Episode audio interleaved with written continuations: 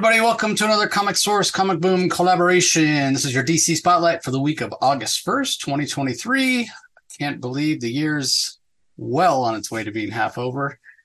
Uh, this Crazy. is an interesting week of DC Comics, I will say. Uh, we haven't been overwhelmed, I'll say, with the Knight Terrors event, which we sort of expected, but even with those low expectations, at times it's underwhelmed. At times it's sort of exceeded those expectations, I guess, uh, only because they're so low, very low bar. Um, we really struggled with the first week that these titles were released. They just really didn't seem to be very good. So what's interesting is now that we're in August, we're getting the second issue of a lot of those titles that we initially didn't care for. And, and I feel like so much of it had to do with the art. The art just wasn't very strong. And, you know, as the art improved the second week, I felt like, ah, that was better. And then the third week dipped back down. The fourth week kind of went back up. And now we're, where are we on the roller coaster? If we keep the same pattern, this would be a down week. Um, so we'll see. We'll see how it all plays out. I, I sort of have mixed feelings. Um, maybe partly because I'm still on the high from San Diego Comic Con and I'm, I'm looking at some of these things as maybe better than like, oh, I need to be a little more objective or are they really as bad as they first appear? So anyway, what did you think of the, what did you think of the week overall, Rocky? Well, it's interesting that you think you, know, you you mentioned the art. I actually I have the art is serviceable to me. The art's fine actually. I, I don't actually don't even mind the change in artistic style a little bit. I, I'm just looking for I'm looking for story, and I know that you only they only got two issues, the two chapters here for these individual knight terrors, you know, collateral issues for these individual titles, and just you know you can give me a theme give me a message. What, what's just you, can tell me a, a, a simplistic story but have a message behind it. I'm a sucker for a good metaphor. There's no reason why those writer, writers can't do that. I see uh, there, there are some examples that the writers have succeeded i think to you know giving me a story with maybe their own kind of message about the character in the context of a dream or a nightmare. You, there's still some lessons some life lessons that readers can learn from and it, you know it just takes it's again, it just takes, you know, what kind of story is it? And there's a couple of uh there's a couple of ones I'm gonna try to give some credit to, but overall it's still, you know, uh, you know, it's interesting. Uh, you and I are longtime readers, but I've actually I'm actually surprised there's some newer people in the shop that have checked out in my local comic shop. They've actually been enjoying Knight Terrors more than I would have thought. And so you, you you sort of alluded to it earlier when you talked about biases and what have you. And maybe sometimes you know we just got to step back. And it's hard for me to think what a new time reader would would feel like because i haven't been a new time reader in like four decades. So i don't know what that feels like. So sometimes i got to step back and maybe say hey you know maybe the new readers they, this would feel uh, better than it's feeling to me. But we'll see. Yeah, I mean, I, I had some people tell me at at San Diego Comic Con uh, that their favorite Knight Terrors book was was Nightwing, you know, and that one was kind of at the bottom of our list, and they were like, "Oh, it was so Yeah, I know. It was our favorite, and lo- just loving it." And like, what? Did you not read the same book as me? But yeah, I mean, you're right. Everybody's tastes are different, and maybe they're enjoying it, uh, you know, more than we are. So, anyway, we'll kick it off with Knight Terrors Poison Ivy number two from writer G. Willow Wilson. Atagun Ilhan is the penciler, Mark Morales on inks, Arif Prianto on colors, Hassan Atzman Elhau on uh, letters. This one was okay. I again the art very thick lines, very very thick lines. Everything looks a little plasticky, but it's a dream, so you know you can kind of set that aside. And you know it's Willow Wilson. She's a talented writer. I typically enjoy her stuff. This fell into a little bit of the cliche for me toward the end, Poison Ivy's confronting some of these other characters in, in the dreams confronting the the dream character that is wearing the Batman mask, and um, you know, she's realizing this is a dream, and that's not the real Harley. That's not the real Batman. Who are you really? Pulls the mask off, and she's faced with herself, right? So again, very cliche, not not anything that's groundbreaking think back to things like God, even Star Wars, right? When you know, don't go in the the dark cave on Dagobah, and he faces Vader's there. He cuts the head off. It's his own, you know, it's Luke's own face. Uh, so this isn't anything new, right? Like your worst nightmare is yourself, the way you see yourself. nobody's harder on you than you know yourself, self judgment, that sort of thing. So, uh, kind of interesting. The the thing about it is though the way that it ends with uh, Janet from HR um, waking up on this park bench in what I assume is Gotham City, um, you know, asking for Pamela Isley, wondering is she still awake? Is she still dreaming? That is sort of the the the problem I'm I'm gonna probably be having if all of these series end the way that this this one does, right? These two issue series. Uh, nothing's going to be resolved in here because no, you got to go read Knight Terrors three and four when it wraps everything up. So it really sort of emphasizes again, like, what, what was the point of these two issue series? Does it get people to spend money? You know, not kind of like a future state type situation where nothing's really going to be resolved. Nothing. It, it's all cliched. It's all. Uh, I end up feeling like, why did I read that? Like, why did I take the time to read that? Now, some of them are entertaining in and of themselves, and maybe I won't feel that way. But there are, are some. This one leans toward that a little bit. Like, this didn't give me any real new information for Poison Ivy and I, I ended up feeling a little bit like, what was the point of me reading this? Um, again, less so because I, I, think there are things to be explored here. If you're a newer reader, you're not like you were mentioning, you're not as familiar with Ivy and Harley's relationship. There is context there, there is nuance, and there are things here that could be explored in the regular Poison Ivy series that G. Willow Wilson writes. Um, we'll just have to wait and see. But for me, this one was only okay. Like if I was grading it on a one to ten, I'd probably give it a six, right? Just above average, um, but not a whole lot there. It's not something I'd go back and reread. So, uh, what, what were your thoughts on it? Well, first, I I want to give some credit to G. Willow Wilson. She incorporates characters from her main series proper, and one of the characters is Janet from HR, from the Human Relations Department. And yeah. Janet, uh, whether whether you like Janet or not, she's part of the story, and she's incorporated here in, in, once again sort of a fudging of the rules that we don't really know what the rules are regarding the, this nightmare realm. How is how is it that Janice is trapped in Poison Ivy's dream? I mean, because that's exactly what Jan- Janet Janet is in Poison Ivy's dream. Well, how is that possible? Well, that's never explained, and we that's that's not we shouldn't expect an explanation.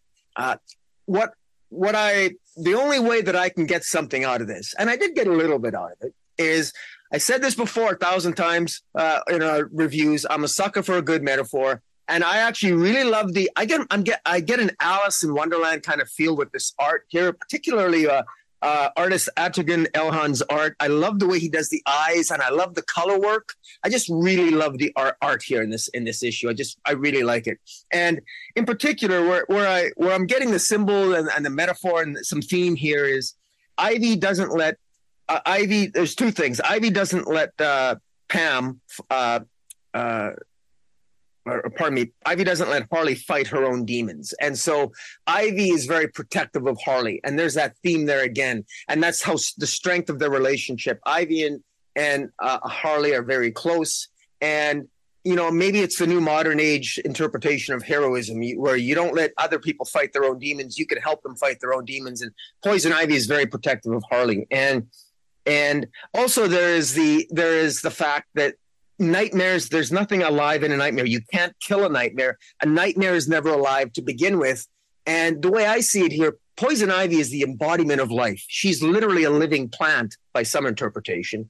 Uh, and here she is she's trapped in a nightmare. The fact that she's having a nightmare in and of itself is poison ivy's worst kind of dream especially if you accept the fact that a nightmare is not alive to begin with.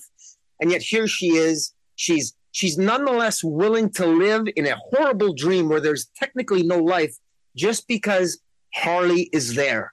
And she loves Harley enough that she'd be willing to live in her own nightmare just for Harley. That's what I get out of this story. And I think that's why I I get more out of the story. And maybe that's just my own head canon, but that's sort of what I'm getting out of it. And the rest of this is just window dressing beautiful window dressing thanks to uh, Ilhan's art with Batman, Batman and Selina being the terrible neighbors, you know, like uh, you know, making Poison Ivy's life miserable, and then Janet from HR showing up, and then at the end, I mean, you know, Poison Ivy gets out of the dream, this sort of nightmare '50s idyllic life that she she's that she was living, and of course, all these part twos are going to end with this, you know, being being uh, can, the story finishing technically in Night's End or Knight Terrors three and four. But I, I thought this was one of the better ones. And again, like I said, I think it's best to.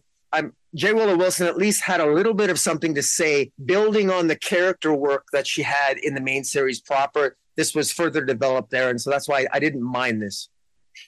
Yeah, one of the things I'll, I'll mention before we move on to, um, and again, your mileage may vary. So, some of them were a little bit more of a, a chore to read than others but almost every every book was more than just 22 pages i think.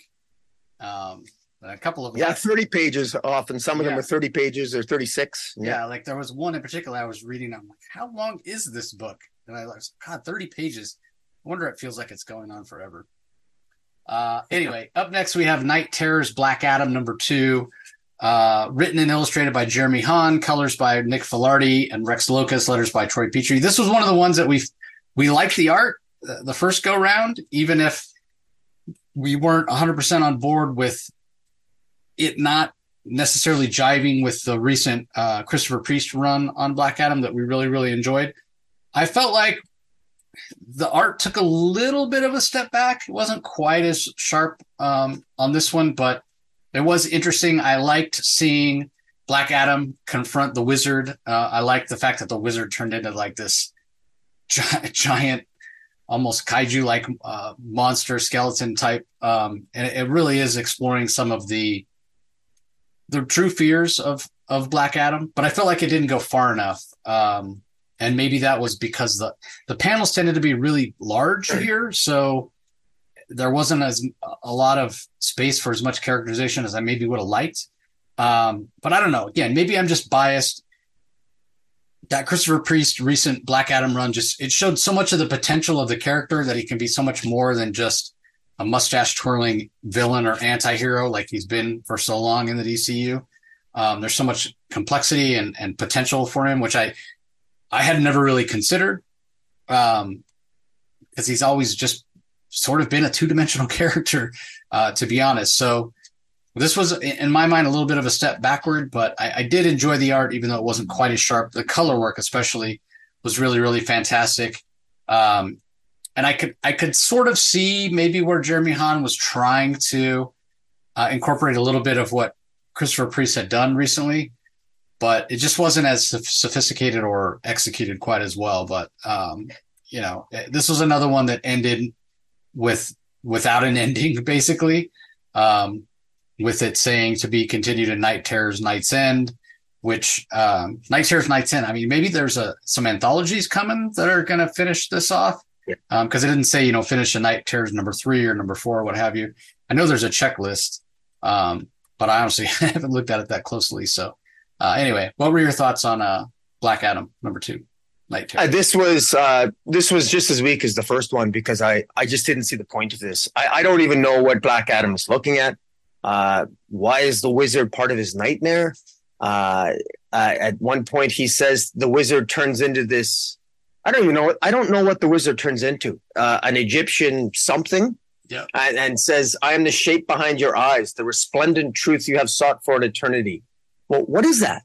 Like what, what? What has he sought for an eternity? What has Black Adam sought for an eternity? I mean, we we we got this complex character that Christopher Priest gave us a lot of complexity to Black Adam, where he's he's sort of sought for a redemption and felt guilty for an eternity. And I have some idea what he's fought for, sought for an eternity, but uh, this. Uh, uh, I agree with you that there's maybe slight little hints that he could have he could go where Christopher Priest was sort of drawing him, but of course Christopher Priest ended with, with Teth Adam and Black Adam being split, and this isn't that.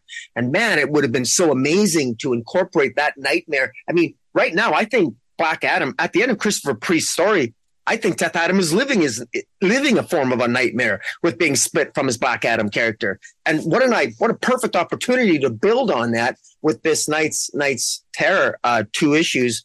But it's completely different. Completely ignores Christopher Priest's run. But in fairness to Jeremy Haun, I don't mind his art. I don't mind his color. He did his own art and colors. Uh, the artistically, it's good. I just don't know what's this character. What's his nightmare? What's the point?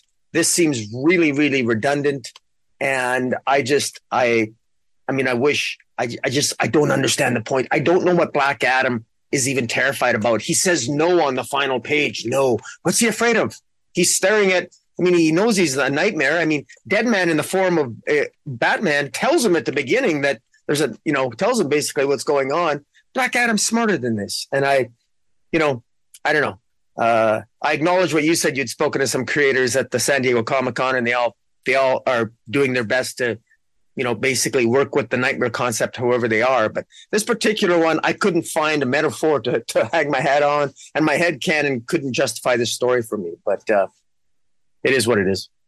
Yeah, I mean, not everything's gonna gonna work, and you know, in terms of head canon, the best thing we can say is, hey, DC's DC universe is a multiverse. Find some way to make it fit, and certainly we know t- the way you look at. Even if you talk about the main universe, the you know Earth Prime, Earth Zero, whatever you want to call it, like they they make no real effort to line things up in terms of time timeline anymore either, right? So you got to yeah. look at this as okay, so maybe the events of Knight Terrors happened before Christopher Priest run because yeah, I mean the fact that Teth Adam and Black Adam are two separate entities right now is so fascinating, and has so much potential, like I said, and that's not what this not what this was. So, uh, all right, up next we have Knight Terrors Batman number two, written by Joshua Williamson, art by Guillaume March, colors by Tomeu Morey, and letters by Troy Peteri. Uh, you know, we mentioned previously when we talked about the first issue how it sort of tied in to the main story a little more than most. Makes sense. Joshua Williamson's writing the main story. He's writing this. Um, so, what were your thoughts on uh, issue two here? This was one of the better ones, and uh, you know, and, and I'm happy to say that I'm, I'm glad it's one of the better ones because it should be because it's Joshua Williamson. And maybe Joshua Williamson, maybe he hasn't, he didn't communicate enough with the, the general concept with some of the other writers.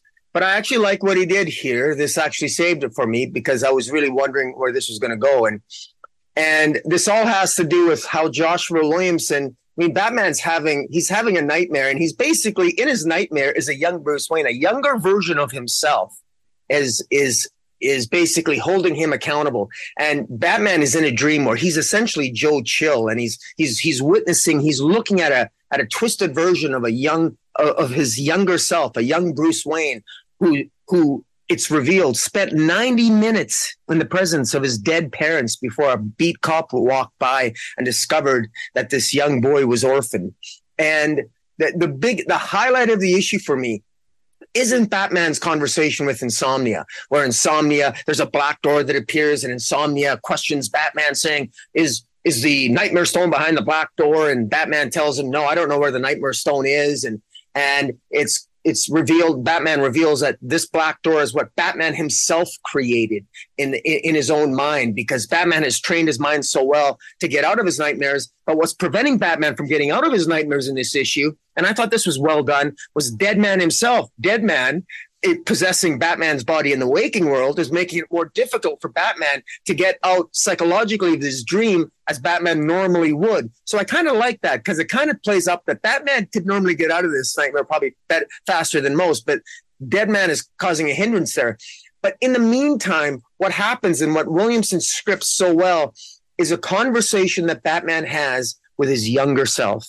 And this is something that this actually had had an impact on me I don't want to. This is where I, I could I I could be if if I'm not careful, I could overshare my own personal experiences. But there was a time in my life where it, it is a part of uh, f- form of therapy, and yes, I have had I, I have had some therapy in my life, uh, to the surprise of perhaps no one. But uh, you you can actually uh, talk to your inner child. That's actually part of it, and it's it's it's interesting what you can reveal there. And, and what I really love it here, this is Batman talking to his younger self telling his younger self that you know you're gonna grow you know in this moment you think your mission is yours and yours alone but you're never alone and you'll have a life unlike you ever expected. Uh, and you you'll have friends you can't imagine someone who can fly and shoot fire from their eyes someone who can stop bullets with their bracelets who are so fast they can break the speed barrier and children who will make you into a better man. And a young bruce wayne says to batman that sounds like a dream. And he says it's more than that. It's family and I got to tell you, when you connect with your inner child, because Batman, part of Batman, in I think in Williamson's interpretation, always wondered because you ask yourself, if you could talk to your younger self, you know, do you think your younger self would be disappointed with who you became? the expectations you have, because we're always hardest on ourselves. Would, would a younger version of myself be disappointed with what I did with my life? That's a harsh question to answer. And if you've got a low self esteem or you're at a low point in your life, coming to terms with that answer is huge. And that's what Batman does with here when he's speaking to his younger self. And it's a beautiful ending because his younger self says, I'm proud of you. And that's so powerful to Batman. And what's so uplifting about it is that here, Batman, he's in a nightmare of his own making.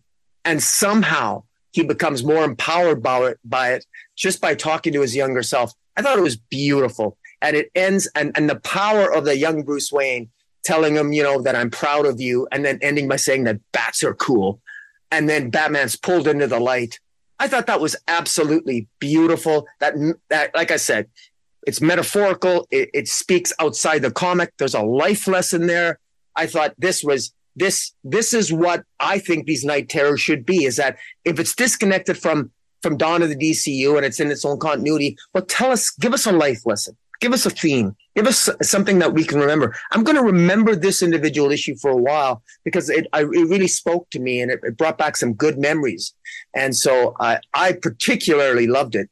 And when Batman's pulled out and he's pulled into the like, he, looks like he's he confronts he, he meets Damian and it's unclear if he's still in a dream, but it, I think Damian himself is recovering from uh, perhaps in his own dream or waking up from his sleep from where he was when he went to the master of sleep and dreams or whatever. But I, I actually really enjoyed this. This is one of my probably one of my picks of the week. I'm still undecided yet, but I, I really enjoyed it. What about yourself? Yeah, it sounds like you liked it a little more than I did. I thought it was okay. I, think I got hung up a little bit in in the sort of the continuity of it. I mean, from what we saw most recently in the main series, like Deadman is still in control of Batman's body. We know Batman himself doesn't like you know like that for lack of a better term. Um, so you know we can understand why it wouldn't. We understand why Batman would not want you know Deadman in, in charge of him. That's not that's not a a big stretch, if you will, by by you know any measure. Um, but it, I don't know. It, I, I again, I, I just sort of got hung up, and it just didn't seem to make the most sense to me that that he that Batman himself wasn't. I don't know. It just didn't make sense for me. Like, isn't Deadman still in charge? Is he? Can he actually? Can Batman actually kick Deadman out of his body? I, I don't know. It just it it felt it felt it felt a little strange to me. Not sure that it made a, a whole heck of a lot of sense, to be honest. So I don't know. I guess we'll have to wait and see how it all plays out in the end. Um, so, um, and the other thing was, again, go back to the art. I mean, Guillaume March is a an extremely talented artist, and I, have just seen his art be so much cleaner than this in the past. And here, it wasn't. It didn't. It didn't feel that clean to me. Um, so again, it was it was okay. Um, I, I, agree with you in terms of you know the ability for it to be very heartfelt, um, because it did feel like that. It did feel very much like um, Batman was sort of you know forgiving himself, like you said, um, being a little more forgiving of himself. We know in the past that that hasn't been the case. He's been very much somebody who um, is as you know is hard on himself as he is on on anybody. So that that's an interesting you know way to look at it, if you will. So again, it's okay. Just they had the potential to be so much more than it was. Um, so I, I don't know. It, it wasn't wasn't my favorite. Um, yeah. and I didn't think it was quite as strong as the the first issue was. I felt like the first issue was uh, of this was stronger. Um, again, it might just come back to the fact that here again we have this ambivalent ending. You know, this time with Damian, as you, you mentioned, saying, you know, we've are we've we've lost. You know, we are awake. This isn't uh, a nightmare. Um, we are awake, and and things are bad. You know, this is the real world. We've lost. So yeah. anyway, there's a there's a backup as well uh, with Red Hood or Red Air- Arsenal. Arsenal. There you go.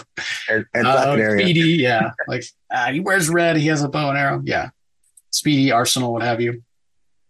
Uh, and and Black Canary, which I mean, correct me if I'm wrong. We didn't have a we didn't have a backup with them the first go round. Um, yeah, no, we, we didn't have a Knight Terror's Green Arrow. No. Yeah. So, what were your thoughts on this one? Well, there's really not much to say. I, I actually don't I don't mind this. I will say it's not necessary, but I I love the relationship between Roy Harper and his daughter Lian Harper. And here is this is making it very clear that Roy Harper's fear, his he's afraid of not that not that he'll ever miss a shot with his arrow, but he's afraid that what he missed with his daughter.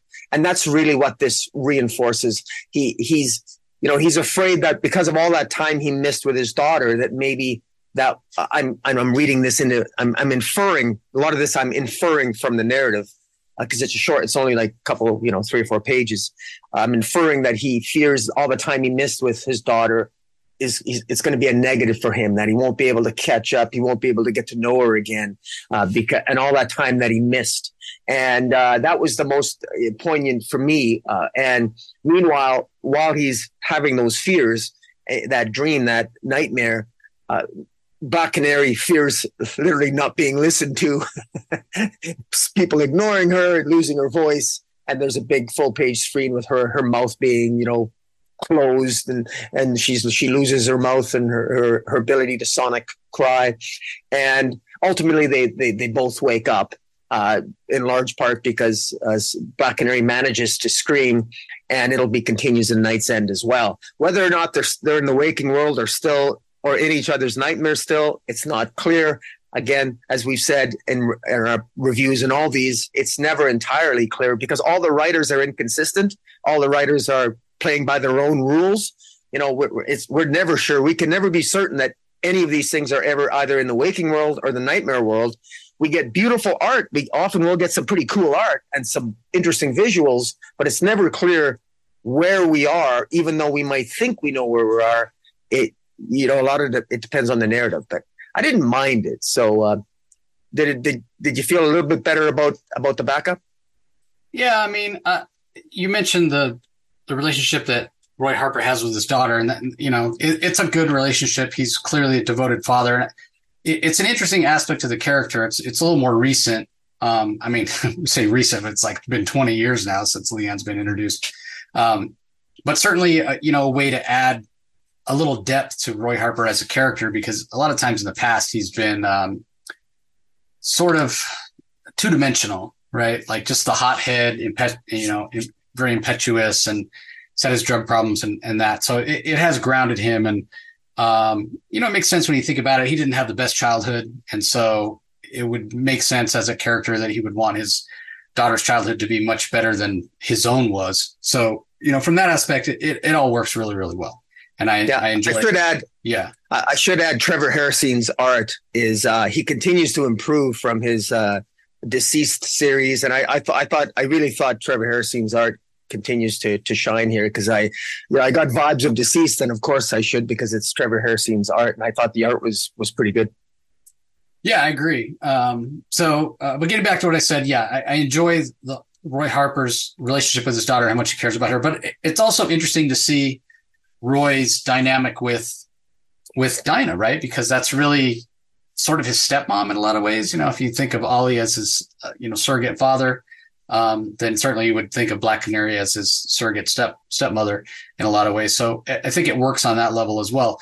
Another thing that's interesting um, is that you know the moment where uh, you know apparently Black Canary's fear or what Roy thinks is her is her fear is losing her powers um, but she kind of clarifies, you know, more it's more to do with not being heard, not being seen, you know, being ignored. And you get that image, which reminds you of nothing more so than the Matrix, right?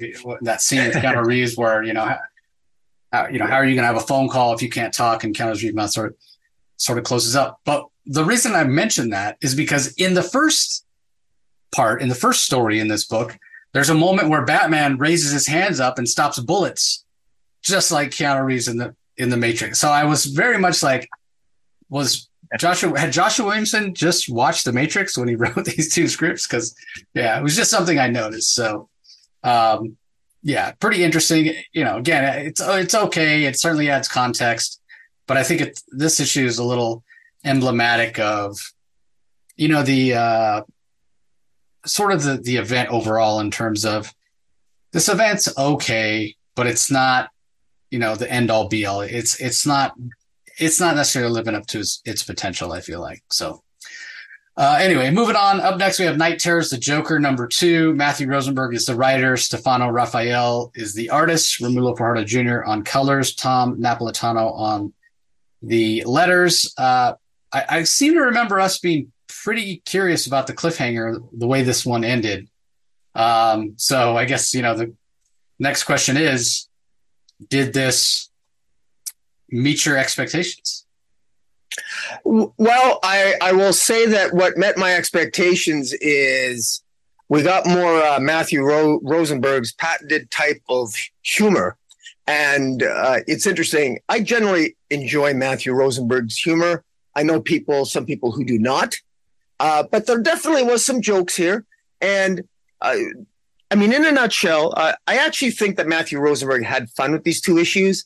And I'm glad that Matthew Rosenberg is restricted to two issues because he crams it all in two issues because I think he, he has a tendency to decompress. Uh, he's uh, he has a tendency toward decompression when he's given 12 issues uh, because I think I, I think whether it's uh, the joke the man who can't stop laughing or uh, his uh, was a task force Z or whatever it was I, I, think he had a six issue story that he dragged out for 12 issues um, but in any event, uh, this is the Joker who is very up. The Joker kills the Batman, and this is the Joker's worst nightmare because the Batman's dead. And in this part too, a Batman is actually still alive, but it's actually the Joker. So the Joker is mild mannered, sort of corporate worker for the man during the day, and then at night the Joker himself becomes Batman. And uh, because if Batman isn't alive, because Batman Batman is actually dead, and the corpse of Batman is actually in the Joker's closet. The Joker has uh, a wife now named Lena, a son named Albert. and I like, I love the fact that Joker's son Albert has a has a shirt, wears a T-shirt that says "free punchline" on it. So there's a bunch of little inside jokes here. Uh, there's jokes that he tells that there's jokes that uh, the Joker tells while he's Batman, and that is why did Batman kill his sidekick? Because he was caught robbing. How does Batman take his coffee? dark or sometimes with just ice, just ice, justice. Anyways, very, you know, okay, now is that really funny jokes? No, they're bad jokes, but that is the Joker. You expect bad jokes from the Joker, and it is his nightmare after all. So, do you expect good jokes in the nightmare for Joker? I don't know. There's other funny moments where uh, Mr. Freeze and Scarecrow show up applying ostensibly to apply for a job with the Joker at the with the Joker looking to hire them, but it's clear that they're just they want the Joker. They, they think the Joker's up to something because he's trying to get all the spoils and he's trying to take all the credit for for Batman. And and uh, I mean, again, all of this is a little bit schizophrenic. There's even a baseball tournament, a corporate baseball tournament, where it seems to be like the Wayne Enterprises versus Lex LexCorp Industries, and and and at one point, you know, the Joker kills Jimmy Olsen, strangles him to death, and it, it's it, it, it's all kind of it's it's just crazy. And and Bat, and Bruce Wayne is there and invites Joker back to his place uh, for shellfish, and even though he's got a shellfish allergy or some damn thing, and and again, you know, insomnia ends up being there, and it it, it sort of ends. You know, it ends with the Joker coming back to his place and witnessing his son Albert find the corpse of Batman falling out of the closet. And uh, that's, you know, not a not a heck of a lot more. like I to be honest, it just sort of ends abruptly. It just sort of ends with the Joker then waking up out of his dream and he's surrounded by Solomon Grundy, the ventriloquist, and some of his other minions, and he decides to go back to sleep which is really weird. So it's not much of a nightmare for the Joker if he's prepared to go back to sleep. So I didn't, you know, again, it was very meh. I, I got to the end of this and I, I couldn't really get, you know, it was just, I chuckled at some of the jokes, but beyond that, I couldn't really get like a central, you know, point to it. it was one of those things where I just uh, I felt a little bit. Um, I sort of like just shrugged my shoulders. So I don't know. Did did you get anything out of this? no, I didn't. Um, I, I and I sort of have mixed feelings, right? Because the immediate feeling I had when I finished reading it is like, why did I read that? Like, what was the point? Like, how does this tie into knight terrors? And you know, what is there for me to really take from this? Like, I, I really because yeah, it ended on the cliffhanger, and what we, we thought was is that corpse of Batman that's behind him in the clouds is it gonna is it gonna come alive? Is it some? But it ended up just being th- this whole issue just felt like a regurgitation of the same idea that we had repeatedly in the first issue, and that's you know you touched on it yourself the fact that without Batman to sort of define him, the Joker feels useless. He feels like he doesn't have a purpose that was established in the first issue mul- multiple times, and it, it, does make sense if you're a long time, you know, DC reader. Um, without, and again, Joker is chaos, but if there's anything that grounds him that keeps him from just being a complete lunatic and and having no purpose, and and you know, when when somebody is that insane and that chaotic, it's sort of easy to, to dismiss them. And you know, why do I need to care? Whatever they're they're so insane that you can't relate to them right? Well, the, the the one thing that grounds the Joker, the one thing that keeps him doing the things that he does, threatening citizens of Gotham or coming up with these plans, is he does it to get get to Batman, right? To threaten Batman, to um, to have engagement, to have a reason to exist, right? Have a reason to get out of bed in the morning. So you remove that, and and yeah, he's got nothing, and that that there is something to that idea, but it just it gets keeps getting presented over and over and over and over. And it's not it's not necessarily necessary to have it presented over and over. And so yeah i end up thinking well it's it's like telling the same joke or the same song with one note just playing over and over and over you know? After a while it's it gets boring there's only there's only so many times you can listen to that song tequila you know da, da, da, da, da, da. uh, and I, you know, I say that without even realizing that that was one of Pee Wee's songs, right? Pee Wee Herman, Paul Reubens passed away today. Uh, yeah, very sad. Uh, I touched yeah. a lot of a lot of kids' childhood, so uh, best his his family. Uh, but getting back to this, yeah, it, it it it felt one note, right? So from that aspect, didn't feel like I got a lot out of it. However, on the other hand, in terms of you know tying into knight terrors and what have you, there might not be a lot there, but for someone who isn't as familiar with the Joker, isn't as familiar with the DC universe as we are, there can be a lot here. This is a great story to illustrate that point over and over, no matter which angle the Joker comes at it from or how he tries to make his life matter, whether it's having a job, a job at Wayne Enterprises, no less, or having a family or uh, getting dressed up as Batman himself to try to give his own life meaning. It just doesn't work without the real actual Batman. So there is something to be said for that for somebody who has not read as many Joker stories as you and I have. So I, I can kind of see it both ways. Um, and really, I wonder if at the end of the day, when we look back on this event, if we look at it as, yeah, you know, this is something that really is a way to bring in readers who like horror that maybe aren't as familiar with DC horror as we know is very popular right now in comics. So is this was this really a plan by DC editorial as much as we give them, you know, credit for doing any sort of plan? Hey, it's horror centric. Bring in some new readers that like horror, introduce them to some of these concepts of the DCU, and I don't know, maybe it'll work. Um, so I can see both. Again, I have mixed feelings. I can see both sides with this. Um, and the art was chaotic and crazy, just kind of like the story was. So it, in terms of tone, even though it was sort of messy, the art, um, it suited the tone of the book really, really well. So, uh, yeah, it's, I mean, it's not in the running for my book of the week, but I, I think it, it's not as bad as my initial, my first initial when I finished reading it going, Oh my God, what the hell was that that I read? Uh, try to try to be positive, as I said. Uh, anyway, up next we have Knight Terror's Ravager number two from writer Ed Brisson. Dexter Soy uh, handles the art. Veronica uh, Gandini on colors. Troy Peteri on letters. Uh, we mentioned last time this one seemed to tie in a little bit more to the uh, main awake portion of the DCU, I guess. with something trying to escape Ravager's dream and get out to the real world. So not and that's not insomnia and doesn't have to do with the sleepless nights but has to do with something else. So i like that there's a little more going on. I like that there possibly can be something that comes out of knight terrors that isn't directly related to it insomnia or the nightmare stone or what have you.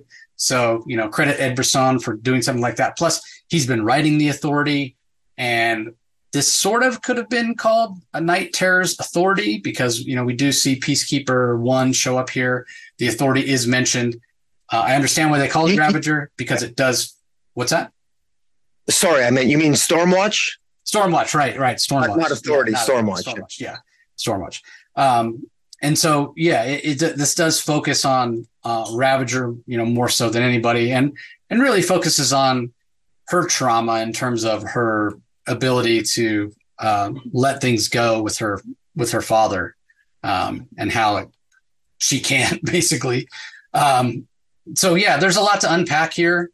Um, this one was just a little bit more straightforward. Certainly, when we talk about Black Adam or the Joker uh, issues that we were just talking about, where we're like, yeah, it didn't really tie in. Really, not much to say there. Sort of the writer just do, going, uh, sky's the limit. Handcuffs are off. I can do whatever I want because it doesn't count because it's a dream or nightmare or what have you um, and not really caring about setting things up for the future, what have you, just telling a story that's very insular. You, you know, you expect more from Ed Brisson, and he delivers. Um, the art by Dexter Soy, very kinetic. He, he, draws action as good as anybody in comics these days. So, um, yeah, I really enjoyed this one. And uh, in the hands of Ed Brisson, I'm becoming more and more a fan of Rose Wilson, more and more a fan of uh, of Ravager. So, uh, what were your what were your thoughts on this one? I thought Ed Brisson did a good job on this. I love the fact that the nightmare version of Rose of of Rose Wilson is actually, uh, I mean, her father is the murder man, whereas Ravager's father is Deathstroke in, in the waking world, and in the nightmare world, you got the murder man and his daughter Rose Wilson. And the murder man has the secret. He has the plan that just like got to kiss my daughter goodnight. Um, Deathstroke has, or pardon me, Murder Man has the plan. He wants to paralyze in the Nightmare realm. Nightmare Man, uh, pardon me, sorry, Murder Man wants to uh, paralyze and sever the spinal cord of Ravager because he wants to basically make her immobile so that he can control when she when she's sleeping and when she's awake. So that way, she's the portal into the into the waking world. So the murder man can enter the waking world through ravager. That's his plan. And he wants to leave his his nightmarish daughter rose wilson in his steed to rule the nightmare realm essentially. And so i, I sort of like I, I, thought that was kind of creative. I, I sort of like that idea. And i really like the design here by uh forgive me who's the artist on this?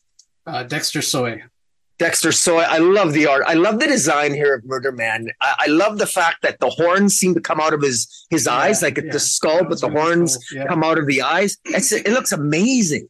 And how Rose, how how Ravager escapes the dream. Uh, she escapes the dream by essentially. It almost looks like she she freezes him. She releases some some liquid I, liquid nitrogen. I think that sort of freezes the murder man and then shatters him with her with her sword. And just as she's doing that, Peacekeeper One is injecting uh, Ravager in the waking world, is injecting her with something that it's not clear what Peacekeeper One is injecting her with, but he, he uh, but uh, at the beginning, he's uh, talking to Stormwatch headquarters, and he, it looks like his plan is to inject her with what he, what normally is injected in him. I think Remember, Peacekeeper One was experimented upon by Simon Saint, the magistrate, and Simon Saint was riddled with like a, a version of the fear gas, and and Peacekeeper One also has like nanotech in his bloodstream. So I'm not clear exactly what Peacekeeper One injected uh, Ravager with to wake her up, but it might have some consequence. The other interesting aspect of this is that when when she is pulled into the waking world with the help of Peacekeeper One injecting her with that sort of unknown substance, and she uh, she brings back with her some of the blood of the murder man, and the blood seems to be alive. And so aspects, so at least an essence or some of the blood of the murder man came into the waking world. And I got to wonder now, does that mean the, is this the, uh, is this eventually going to lead to the murder man coming into the waking world in, an, you know, outside this event uh, or not? I don't know, but I, I actually like this because I love the murder man as a character. This is a key issue. Well, I mean, I guess the last issue was the key issue, but I, enjoy, I, I like this. This was one of the ones that, okay, well, we're actually this is actually kind of interesting to me. I you know it's something that might have actual ramifications beyond just this token event. So I, I enjoyed it. Yeah, I mean ramifications not only beyond the token, but maybe they have no, nothing necessarily to do with it. You know, um, a way to to sort of make it matter more. You go back and look at this event. I mean, wouldn't it be interesting to go back and look at this event and say, uh, you know, the, maybe the event wasn't the most important thing or the didn't really land that well, but that's where the murder man came from, right? Like we can look back on what, uh, Infinite Crisis, you know, like there's not a lot of people that talk about Infinite Crisis as, oh, that was such a great event, but that's where we got Jaime Reyes Blue Beetle, right? You yeah. look at it like that, or um, look back on the 52 series, which actually it's still very beloved, but that's where you know Kate Kane Batwoman first appeared. So um, things like that can can can work, uh, and, and, you know only time will tell. So. Uh, all right, well, that does it for the Knight Terrors issues. Uh, up next, we have Justice Society of America number five from writer Geoff Johns. Mikel Janín and Jerry Ordway are the artists. Jordie Bellaire and John Kalisz on colors, Rob Leigh on letters. I wish I'd had time to go back and reread the first four issues of this because it feels like forever that we were waiting for this to come out. Um, not sure what the heck all the delays are with this, uh, but we know there are more delays coming, and it's really frustrating because I feel like it, the story's been robbed of a lot of its momentum, and thus I'm just not enjoying it as much as I was previously. Uh, but what did you think about this issue? Well, I thought this was overly simplistic. I was, uh, I can't believe I'm saying this, but I, I, was expecting more. I wanted far more substance than this. I actually, it's interesting to hear your comments that you feel you had to go back and reread the previous issues. I actually feel the opposite because usually I'm the one that, if I forget, I'm the one that needs you to sort of remind me of what happened. But the, there's there's no substance here. Literally, all we have is all of a sudden, w- without a lot of explanation, all of a sudden we got different versions of Per Degaton attacking different versions of the Justice Society. Madam, uh, in a nutshell, Madame Xanadu, who's got the snow globe from Flashpoint Beyond, which contains the essence of the Flashpoint universe, she uses that to essentially call forth, with the help of Dr. Fate, all the different versions of the JSA, as many different versions of the JSA from different timelines that she can to help uh, with the battle against Per Degaton, who attacks them in the middle of nowhere. And there's multiple versions of Per Degaton. And the art is fantastic. Mikel Janín's art's fantastic. And Madame Xanadu has visions of Per Degaton at different points in history, the past, present, and future. And there's old versions of Per Degaton, new, young. Uh, and there's even a young child version of it. And essentially, it involves all the Dr. Fates who are capable, who ha- are more powerful against Per Degaton because they uh, and and the Huntress herself because the Huntress herself, Hel- Helen Helena Wayne is a is a living paradox herself. She's more effective against battling uh, Per Degaton. They essentially end up containing Per Degaton in the snow globe. So you end up with Per Degaton being trapped in the snow globe along with Flashpoint Batman, Flashpoint Robin, who is uh, Dex, who is Two Face's son, uh, uh, uh Dexter Dent, along with Martha Wayne, who the Martha Wayne Joker of the Flashpoint uh, universe, and he's trapped in. So he's trapped in the snow globe, and meanwhile, Helena Wayne is now trapped in the future because her future no longer exists, and so those of us who are longtime readers can know that 5G what used to be 5G doesn't exist anymore. So Helena Wayne doesn't exist, but yet she does because Helena Wayne now is a living paradox, just like Power Girl is, just like Thomas Flashpoint Thomas Wayne is, just like Eobard Thawne is, and just like Per Degaton is. So we've got these living paradoxes. And so we've got these characters in the DC universe that sort of exist that they they no they no longer have an earth to call their own. They they their existence defies conventional or even scientific or even comic book science explanation. They just exist because we love them as characters, I guess. Which, you know, such a Geoff Johns meta thing to do. So I really like the outcome here. I like the fact that at the end here, Batman is telling Madame Xanadu, you know, like you got to send Helena Wayne back. Like this is his daughter, and he and he knows that you know Helena Wayne is trapped in the present, and she's she loves her dad, and she how's Catwoman? How's her mother going to react to this? Selina, how's Batman going to react to this? Batman already has struggles with his own family, and we got a Bat Batman Catwoman Gotham War coming up. Is Helena Wayne going to be part of that? How is she going to feel? You know, she, she's got to know that her parents didn't always have a functional relationship. In fact, they defined dysfunction quite well.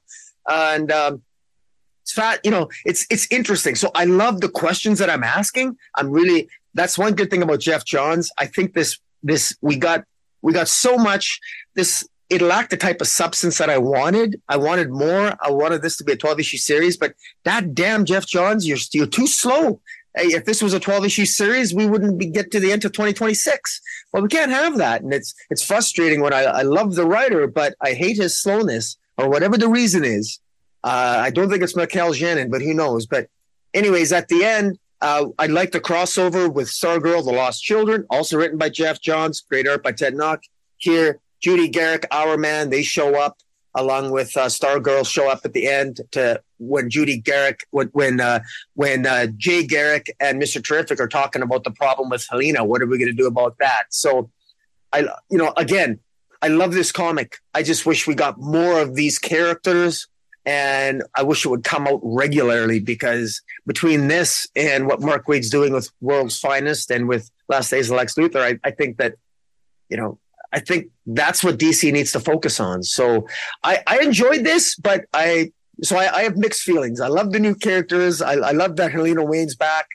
And I can't wait for Helena to partner up with Power Girl again, see if Leah Williams is going to be working with, with those two to get the classic uh, world's finest team up between Power Girl and, and this new Helena Wayne. And yeah, so I'm excited. So you know, despite my my misgivings, I'm I'm still happy with with the outcome here because it just makes I have a smile on my face at the end of this comic, despite all the dysfunction I see in the future for Batman and Helena Wayne. But uh, what do you think? Yeah, I mean, I sort of agree with you. Right? Was it entertaining? Yes. Was I expecting more? Yes. You know, and maybe that's not fair for me to because it's Geoff Johns for me to expect something you know absolutely amazing every time, and I'm not by any stretch saying that he's phoning it in, but the man is busy. And I don't think it's Mikel Janin that's taken a long time. And there's two artists on there. Ordway's doing some pages as well. Um, right. But it just does seem like every time Johns does a comic these days that the scripts are, are you know, the, the books are late. So, I, you know, I don't want to point the finger at anybody, but you kind of wonder. But was the art amazing by Janin, especially seeing all those different versions and a double page spread, all those different versions of JSA? Yes, amazing. Did it seem like Per Degaton, after all this buildup, was defeated maybe a little bit too easily? Yeah, that's part of the disappointment. But when you look at the, what this sets up going forward, it's so interesting, right? Like we sort of already knew uh, Thomas Wayne was a paradox. We certainly know Eobard, uh, Eobard uh, Thawne, uh, Thawne is as well, you know, reverse flash or what have you. Um, you know, tra- traveling through time, whatever. Thomas Wayne Flashpoint shouldn't exist, still does. Um, and you know, a lot of this in the uh, was established in the Flashpoint Beyond. I was surprised to see Power Girl's name of, among those. You can understand why Helena Wayne is part of that as well. She was warned not to go and tell her father that he when and how he was going to die. She didn't care. She did it anyway and destroyed her future in the process. And now she's someone who doesn't have a future to go back to. She's one as well. So yeah, that opens up a lot of potential storylines, a lot of interesting storylines. So you know that's all really great. What's going to happen with Jay and, and and again, you can see the interconnected parts of the story with other things that Geoff Johns has been doing, right? Whether it's Stargirl and the Lost Children, whether it's Flashpoint Beyond, whether it's Doomsday Clock or or whatever, right? Um, we these sidekicks that supposedly were erased from history. Well, now history to some extent has been changed. We know we're getting a Jeremy Adams series that's going to talk about Flash and his daughter that he had forgotten even existed. I mean, again, th- this type of storytelling is great storytelling, great potential for future stories of DC, and really captures the what DC does best. But I go back to what I said at the beginning, like you you lose so much momentum and you lose so much reader interest when things don't come out on time. And again, I'm not pointing the finger at anybody, but if Johns doesn't want to do this on a, in a timely fashion, then don't release the series until you have it all, right? Until you have all the scripts or at least farther along. So, yeah, mixed feelings about this one as well. There's a lot to love. Um, but you just wonder if uh, at some point it's like they can't even remember what happened in the last issue. I'm just going to wrap it up this way. Uh, not that there's necessarily any continuity errors. It just it felt like it was building up to some something so much bigger than this. Like when you talk about the the potential and the consequences, you see all these different iterations of Per Degaton. You talk about Power Girl being a paradox. You talk about Helena Wayne being a paradox. Um, you talk about bringing these lost sidekicks back. Like this is a big deal, but yet it doesn't cross over into any other part of the DC, main DCU, right? It's all sort of in the Geoff Johns corner that it's mentioned. And these are the kind of things and events that Johns used to run for himself, uh, you know, and it mattered. And it feels like it matters a little bit less these days. Uh, and I don't necessarily blame DC or whatever. If they can't count on these books coming out on time, um, then you can't really tie the rest of the universe into it. Then you have things like what happened with Tom King's Batman run, where he wasn't able to do things in a timely fashion because they were waiting on Doomsday Clock and that sort of stuff to come out. So it's uh, it's just unfortunate. Uh, all right, up next we have City Boy number three. This is written by Greg Pak. Minkyu Jung is the artist. Sunny Gho on colors. Wes Abbott on letters. We saw last time um, Superman showed up uh, to talk to Cameron he talks to Cameron in this one. They're they're talking to Doctor uh, McCarrison, who's working for Apokolips, who wants to basically turn the Earth into another version of Apokolips. He wants to take advantage of City Boy's ability to speak to cities, to basically have the city of Metropolis overrun the planet, replicate itself, overrun the planet. Planet will become one giant city, much like uh, Apokolips with fire pits and what have you. Um, so that's really that's a really interesting aspect of the story that Greg Pak has introduced here. And so Superman himself tries to talk to the the embodiment of the city, which is like this dragon construct. Talks about how you know if you're a metropolis, you know me, you know how much I care about you, and what have you. But he really is not able to communicate with the city in, in any sort of meaningful way, at least not the way that City Boy can. And so uh, it, ultimately it's up to Cameron to uh, to talk to the city, and he has to confront uh, uh, some of his own trauma to some extent. And I really I really appreciated that. It definitely seems like he's on a journey. He's growing as a character, and he actually leaves Metropolis. The the dragon morphs from this big, dangerous looking dragon to a much smaller embodiment of the city. Uh, and when uh, Cameron decides to leave to go to Blüdhaven to sort of uh, so I, it seems like he's going to search for his uh, for his mother and what happened uh, to her. He leaves the the little embodiment um, of Metropolis, the little dragon, uh, with his homeless friend, I guess we'll call him, um, the one that he Fujimoto. Yeah, Fujimoto, the one that, that was being uh, threatened in the first place um, by this uh, by this gang the one that, and that was the reason that his his that Cameron cut loose and uh, and unleashed his powers on um, the Doctor and and uh, the uh, the Boss Chung gang. So yeah. That that was heartfelt as well. I, you can tell we haven't seen the last of Fujimoto, and you know what what this journey is going to be with Cameron and his ability. What what his communication is going to be like with Blüdhaven. Just a very interesting character, and again, um, not to use a word I've used a lot in this uh, in this episode, but yeah, just a lot of potential here for um, for this character and for more stories. So yeah, I enjoyed this one. What do you think?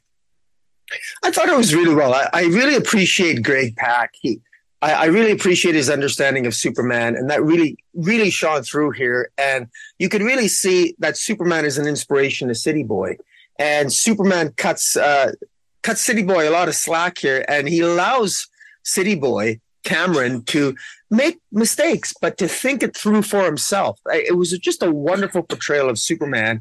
And particularly, there's that dialogue conversation between them where, where Cameron is, he's kind of afraid because the embodiment of Metropolis is this monster.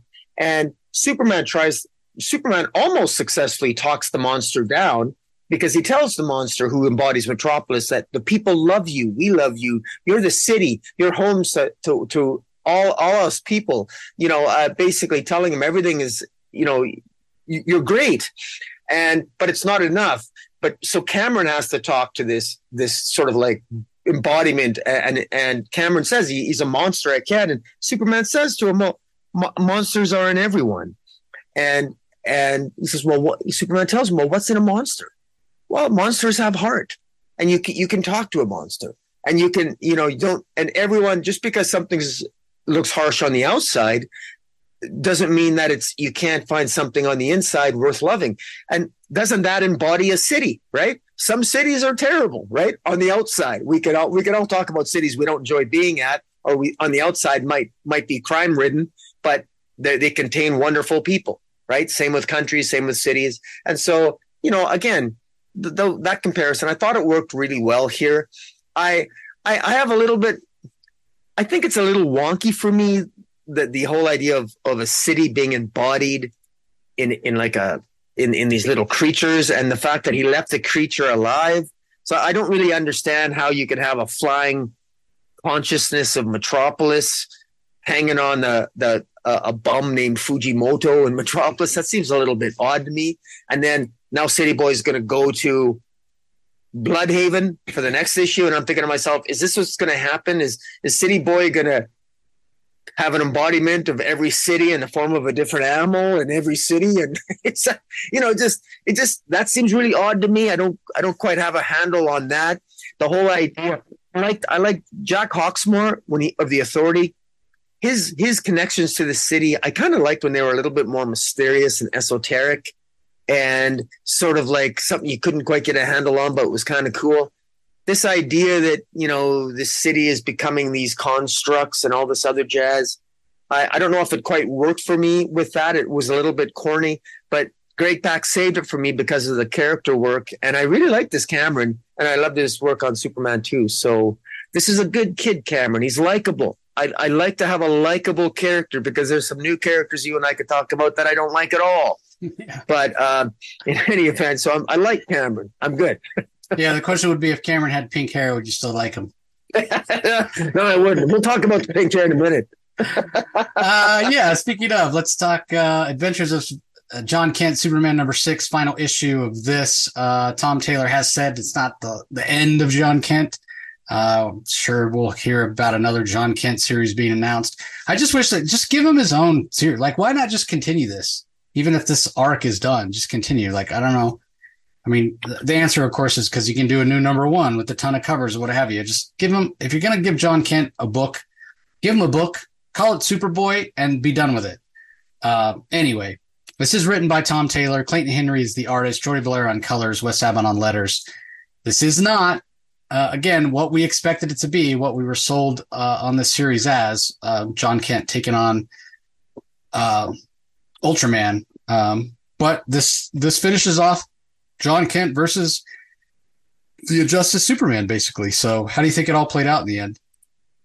Well, I have to say this ended uh, far better than I thought it was going to be because, to be clear, and I, I, I said this every time, every every issue I've I've said this.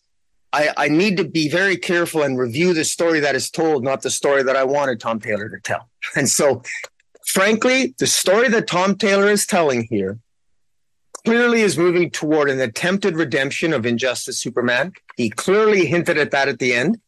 It's very possible that the ending of this could result in a redeemed Injustice Superman at some point in the future, which I'm not a fan of, but I know many people would be.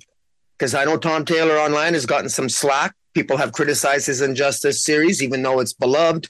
A lot of people think Superman would never do that. Well, here in this series, through Jon Kent, uh, it's very obvious that Jon Kent here wants to confront Injustice Superman, who who is going to be executing Batman and executing Harley Quinn, and Jon Kent won't allow that to happen. So Jon Kent, this issue flies as he talks Barry Allen out of getting involved.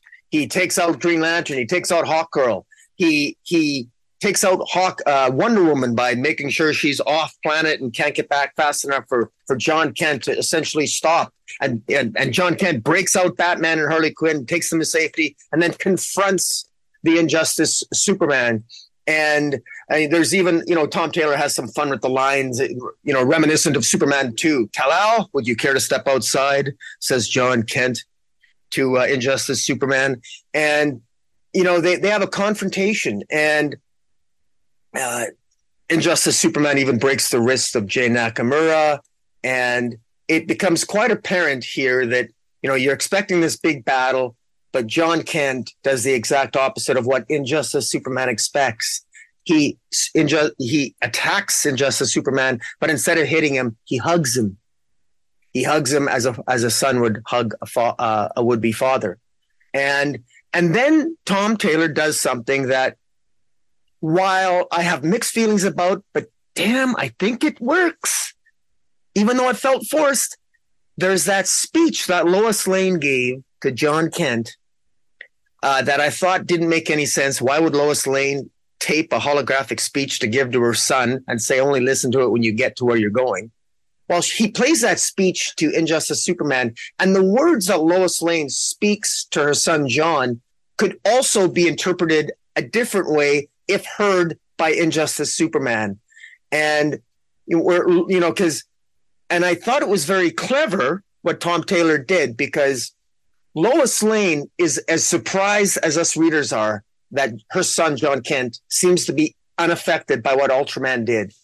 And she says to him in the holographic speech, which we saw in previous issues, I'm sorry for what you have to go through for the trauma you had you had to face head on. And she she says, after everything he did, it would have been easy for you to hate, but I know even now you don't, and it's remarkable. And Lois Lane is talking, it's clearly she's talking to Jon Kent. She's talking about her son, but we have to remember, of course, readers of Injustice know that Lois, the injustice Lois Lane died pregnant with a would-be Jon Kent. And here this injustice Superman is hearing another Lois speak to this other iteration of his son. And it's clear that this other iteration of his son is a better Superman than he is. And you can tell it takes its toll on it. And it's very effective. And just as you're you're waiting for Injustice Superman to react, Cyborg Cyborg, Injustice Cyborg hits him with a device that's going to slowly materialize him back into his own to his own Earth, and and it's basically a message that he says to Superman, uh, saying that you know, well, okay, in in a nutshell, you you can be a better man and uh, you know make different choices. And what I thought was particularly interesting is, and here's my huge prediction, outlier prediction I think he's going to break up with that pink haired guy, Jay, Nakamura. And why do I think that? Because what um, what he realized, what, what one of the realizations that Jon Kent has when he gets back, he goes, "I get it now. My father's my father's resistance or my father's hesitance to do more. It's not because it would be too hard to tackle more of our world's problems. It's because it would be too easy." And because one of the criticisms that uh, John of Jon Kent when Tom Taylor first started writing him was that he was too proactive. He why is he trying to interfere with world's affairs? Did he learn nothing from his father? And it was part of of Jon Kent's actions where Jay Nakamura he met Jay Nakamura as a member of Truth, and he was kind of like his own activist group. Some people call him a terrorist group, and Jay Nakamura is very, very socially active and is very, very is all for interfering in the world's affairs to make the world a better place. With Jon Kent's, Jon Kent has now seen what happens if he goes too far because he saw what happened with Injustice Superman, how a world can live in fear, but yet look okay on the surface. But when you dig underneath, they're fearful. Jon Kent, how is John, is this experience going to change Jon Kent? I think it's going to change him. I hope it does. How is this going to affect Jon Kent's actions when he gets back to our world? And in particular, is there going to be future conflict with Jane Nakamura? Because I think that John's attitude toward the role that he should play in the world might come into conflict with Jane Nakamura's own activist activities.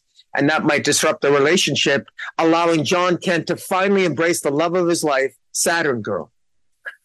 that's all I got to say about I, that. I was about to say, uh, are you saying it might, or are you saying I hope it does? that's I hope it does. That's that's my that's my wish. That's my head canon. Okay, fair enough. Uh, yeah, I mean you're right. This does work. Um, it does. Uh, you you know you're right as well in saying that it does feel a little forced. First of all, you know, very clever for Taylor to do it this way, right? To take that message that Lois recorded for John to listen when he get, you know got to the you know place where he was going, knowing he was going to confront Ultraman. Uh, it, it, works. It, it, works, right? And it, it's what we had said. You know, me. I don't know if you want to say that I was defending Taylor in his story, but um, in a way, yeah. Like, like, hey, this does work in terms of let Taylor tell the story he wants to tell. Uh, th- this Injustice Superman is, in a way, a stand-in for Ultraman, but in a way, it makes it more emotional, right? Um, because we know Ultraman's the bad guy. We know Ultraman doesn't have um, Jon Kent's best interest at heart in any way, shape, or form. So, you know, could we in turn look at this and say, okay, well, based on what Tom Taylor did, it, it's actually a better story. The fact that it's Injustice Superman rather than um, than Ultraman. I mean, there there is a school of thought where where I think that that's that's actually true, because it, it does make sense to some extent, especially when you look at it in the context of what John says to Injustice Superman. You know, I, I'm not the son that that was killed. You know, I could never, I, the way I am, who I am as a person, could never be your son. I mean, he's really giving some hard truths to the the injustice Superman. You know, he, he says it multiple times. There's something wrong with this world. You know, the fact that that Wonder Woman or Diana does, you know, she she would never act like this. This is not the Diana that you know that I know from my world. She would never do these, these sorts of things. So it's a very in- interesting story at the end of the day with what um, with what John confronts Injustice Superman with. You know, do better and what have you. What I don't like about it is the fact that it it doesn't really have an ending. It's open ended, um, and I guess in a lot of ways you you because he chose because Taylor chose to set this in the Injustice universe at a time before the story uh, of the Injustice universe. We know how that ends. That the ending was written, so it couldn't really do something like have the Injustice Superman turn over an, uh, you know another leaf or do something totally out of character because there's more stories to come, right? Like it's it's no different than watching the Titanic or one of the Star Wars prequels or whatever. You're limited in what you can do because the story, you know, you, you know what happens later. The story has to continue, what have you. Um, but ultimately, Jon Kent was very true to himself with what he did, choices that he made throughout the series. Um, so you give kudos to Tom Taylor for doing that. Um, I do have to ask though, you know, based on what happened in uh, Superman, Son of Kal El, and the fact that all along Taylor planned to never have Jon Kent actually punch anything. Uh, one did slip through um, accidentally, but even here, when it comes time to confront the Injustice Superman, he, he talks about being fast. It, it gives the impression that he's going to he's going to actually fight Superman. He's going to actually fight Injustice Superman, and then ultimately that's we know that's not what happens. You mentioned it. He moves at super speed and he hugs him. So I only mention it. I only bring it up to say this. What is it going to take to have Jon Kent actually fight some things, actually punch some things, you know? Um, and I, and I don't know, I don't know the answer to that. So we'll, well, I know he wouldn't have hugged Ultraman. Yeah. Yeah. hundred percent, hundred percent. So we'll have to wait and see. Uh, up next, we have Peacemaker Tries Hard, book number four, written by Kyle Starks. The art is by Steve Pugh, colors by Jordie Bellaire, and letters by Becca Carey. What are your thoughts on this one?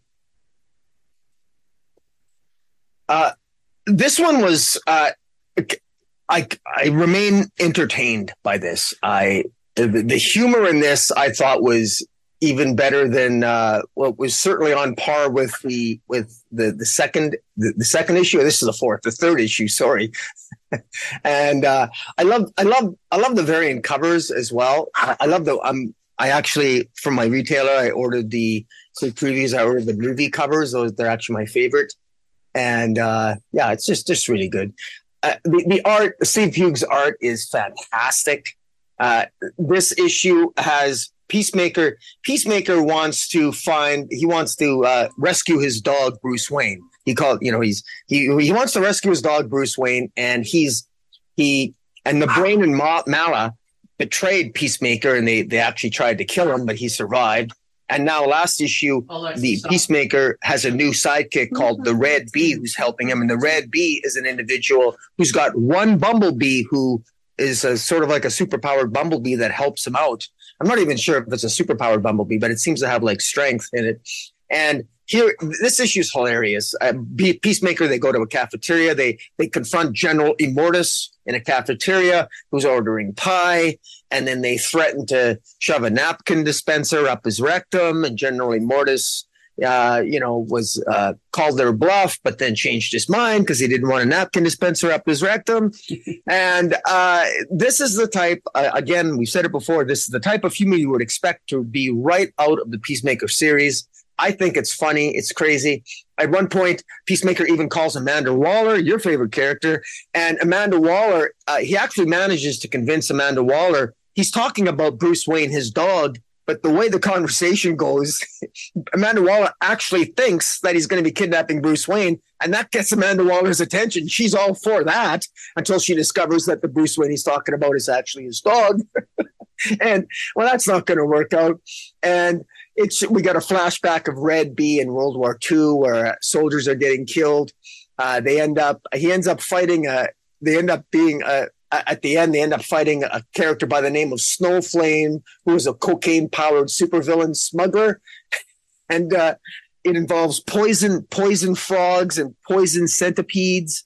And he ends up defeating this cocaine snorting villain called Snowflame by putting the poisonous frog in this giant batch of cocaine powder that he snorts, and he ends up unfortunately snorting the, the poisonous frog. It's absolutely insane. Meanwhile, the bumblebee manages to to to to uh, get into the handcuffs and take the handcuffs off Red Bee. I mean, it's just it's just crazy. The art's fantastic. The battle between Snowflame and and uh, Peacemaker really is hilarious. It's it's it's fun to go through the pages. The art here is truly fantastic. This is has my my vote for best art of the week, hands down. Best, I, I think this story is well paced. It's funny. It's it's action packed, and and it ends on a cliffhanger with you know they finally locate the the tower where brain the brain and Mallah are, and it promises to have a confrontation between Peacemaker and Deathstroke next issue. I thought this was fantastic. This was, you know, this is again, this is one of my top three of the week, and I'm I'm still deciding what's going to be my pick of the week. But I really enjoyed this one. What about you? Yeah, I mean, what's not to love about this? I mean, Peacemaker. Don't get me wrong; he's a total idiot. He's a total moron.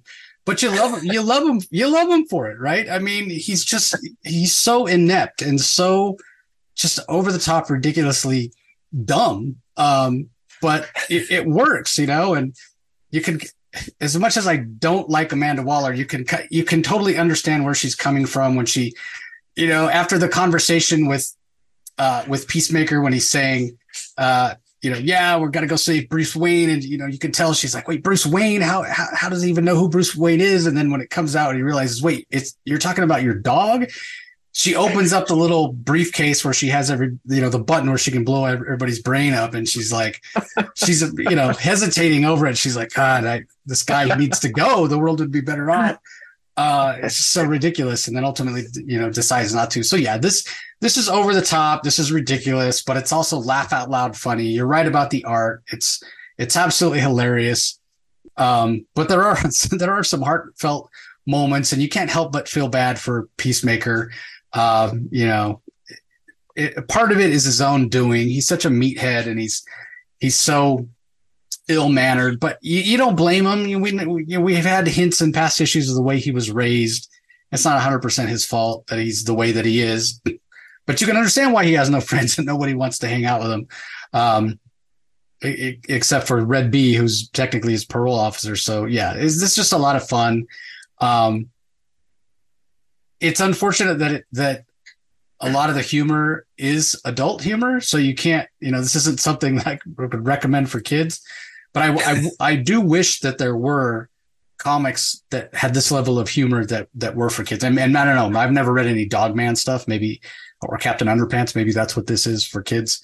Um, but yeah, there's a lot there's a lot to to like here, a lot to love here. So yeah, big big fan of Peacemaker tries hard. Uh, all right. Up next, we have Steelworks number three. This is written by Michael Dorn.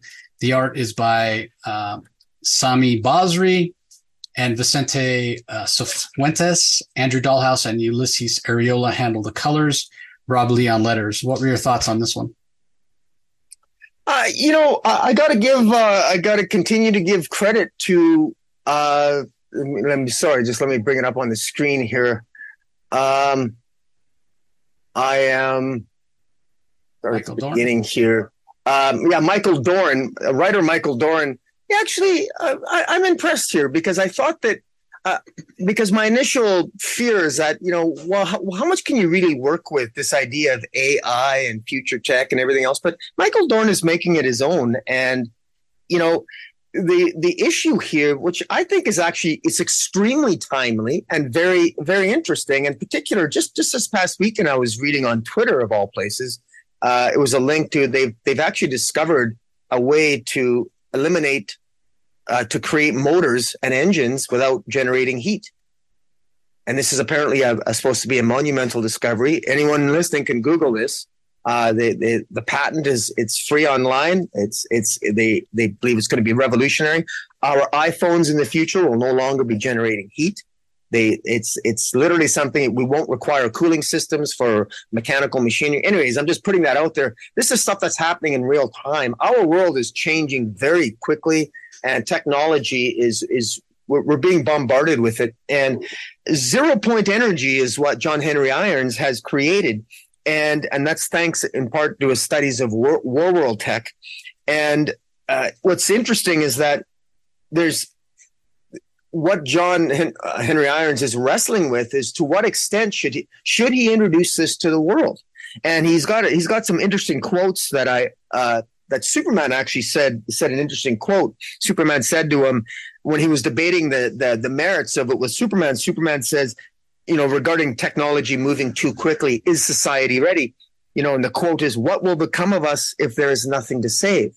If technology can do everything for us and we don't require saving, what then? And there's a great Jonathan Safran uh, uh, quote, which is where that's from. Save a king and you've saved a nation, save a warrior and you've got a battle, but we are who we choose to be. And it's all about good intentions a good quote from Amy Tan you can't have intentions without consequence consequences. The question is, who pays the consequences? It's like saving a fish from drowning. It's the same thing. You know, is it worth, you know, you can sit, you can pull a fish out of water. You, you think you're saving it from drowning, but you're actually killing the fish. Is it really helpful to us to have all this technology? And this is what John Henry Irons is, uh, is dealing with he's he's not sure if the world is ready for this new tech. And Natasha, his niece, is uh, she's uh, she was attacked last issue by this this this other character whose name I forget. Uh, this new character, and, and she, her her molecules uh, almost became merged with her suit, and so he's concerned about that. And uh, Walker Industries is is sent their androids to attack people during the Superman uh, Superman Day celebrations, and and it. I think that I think what's happening here, if I'm reading this correctly, and I might be wrong, but there's something about this new zero point energy that John Henry Irons has created that might potentially be having a negative impact on Lana Lang, his uh, his girlfriend, who whose powers are her traditional superwoman powers have returned and they're going all out of whack. And so I'm wondering where Michael Dorn is going with this. What is Michael Dorn's statement going to be as a writer in terms of Are we going to get zero point energy? Is John Henry Irons going to be like Tony Stark, or is he going to choose to maybe keep all his uh, his weaponry, uh, cl- all, all this technology closer to the to the chest? I don't know, but I'm really enjoying it. I think it's very timely a scenario. It's a timely timely situation. It's an interesting topic. I, it's it's done in the context of the DC universe. Michael Dorn seems to have a handle on the characters. He knows a lot about AI. He knows a lot about he knows of, he knows a lot about metaphor and themes. He's a Star Trek fan. Of course, he was Worf. He knows how to write these types of stories, and I can tell. And so I'm impressed, and I'm I'm I'm on board with this, and I I'm curious to see how what he's going to have John Henry Adams, John Henry Irons say to the answer to those questions regarding uh, the merits and the uh, morality of zero point energy. Yeah, I agree. I continue to be super impressed with Worf writing this story in the DCU. Um, you know, clear that he, he's taken a lot of the the themes about futurism and um, you know, looking out for your fellow man, and you know, a lot of those sort of positive themes from Star Trek, and and is applying them to the DCU. I don't know that I would have expected it to be in a John Henry Irons book, a Steelworks book, but but that is interesting in and of itself, right? The fact that it's called Steelworks and not Steel. It's not just focused on John Henry Irons or Natasha, but rather both of them. Really, Metropolis as a city, um, and the Superman family, you know, we see plenty of them show up here. Very curious to see Lana Lang. I, I love that Superwoman series when it first started. I, I feel so bad that it got editorial directed, heavy handedly editorially directed in a different um, direction than Phil Jimenez originally had wanted it to go. Cause I think it would have been really interesting had it had he been able to do what he originally planned. But I, I like the idea of Lana Lang as this different sort of superwoman, um, this with the red and white costume, what have you. So how that's all going to play out, we'll have to wait and see. I, I don't know. Is this a, a limited series? Was it? I, I can't remember when it was announced. If it was announced know. as a, as a limited or ongoing. Um, but Good it, question. Yeah, but it's it's yeah, it's great. The villains are great um, I'm, I'm a big, again, just super impressed. I'm not aware of Michael Dorn writing any comics previously. I, he, he probably, uh, I mean, he is a writer. So he, if I had to guess, he's probably written some, um, some Star Trek comics previously, but I don't know that for sure. Um, let me just, I'm going to look it up real fast here. Uh, no, if I look, it looks like this is the first thing, first comic he's ever written, Steelworks. So, yeah, super impressed. The art by Sami Basri and uh, Cifuentes is fantastic. So I'm I'm really surprised how much I'm enjoying it, and not not because I didn't expect it to be good, but just because I I ha- have never been a big fan of Steel. Like when yeah. we go back and look at those four different versions of Superman, you know, the, the Metropolis Kid, the Man of Tomorrow, the Last Son of Krypton, and the Man of Steel. You know, those were kind of the subtitles of the of the four being uh, obviously the uh, Conner Kent uh, being the Metropolis Kid, and the Man of Steel mm-hmm. being John Henry Irons, and um, the Man of Tomorrow being um, what turned out to be Cyborg Superman, and then uh, the Last Son of Krypton was uh, the Eradicator. Um, Steel was my least favorite of those three. I, I, just I found him to be the least interesting, and so never been a huge fan of John Henry Irons.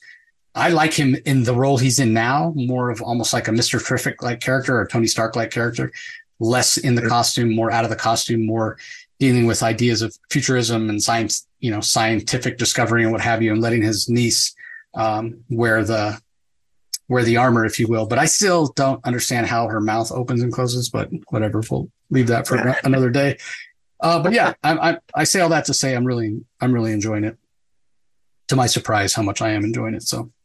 Uh, all right, last book we're going to talk about in detail The Sandman Universe, Thessaly Special Number One from writer James Tynion. Uh, Maria Llovet is the artist, Simon Bowland on letters and world design uh, on letters, and, uh, or sorry, Simon Bowland on letters uh, and world design doing the text page design. So Maria Llovet, the artist, is doing the line work and the colors.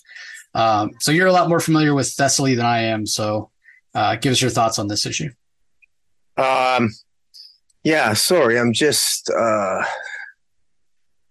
yeah. sorry, I'm just increasing the size of the.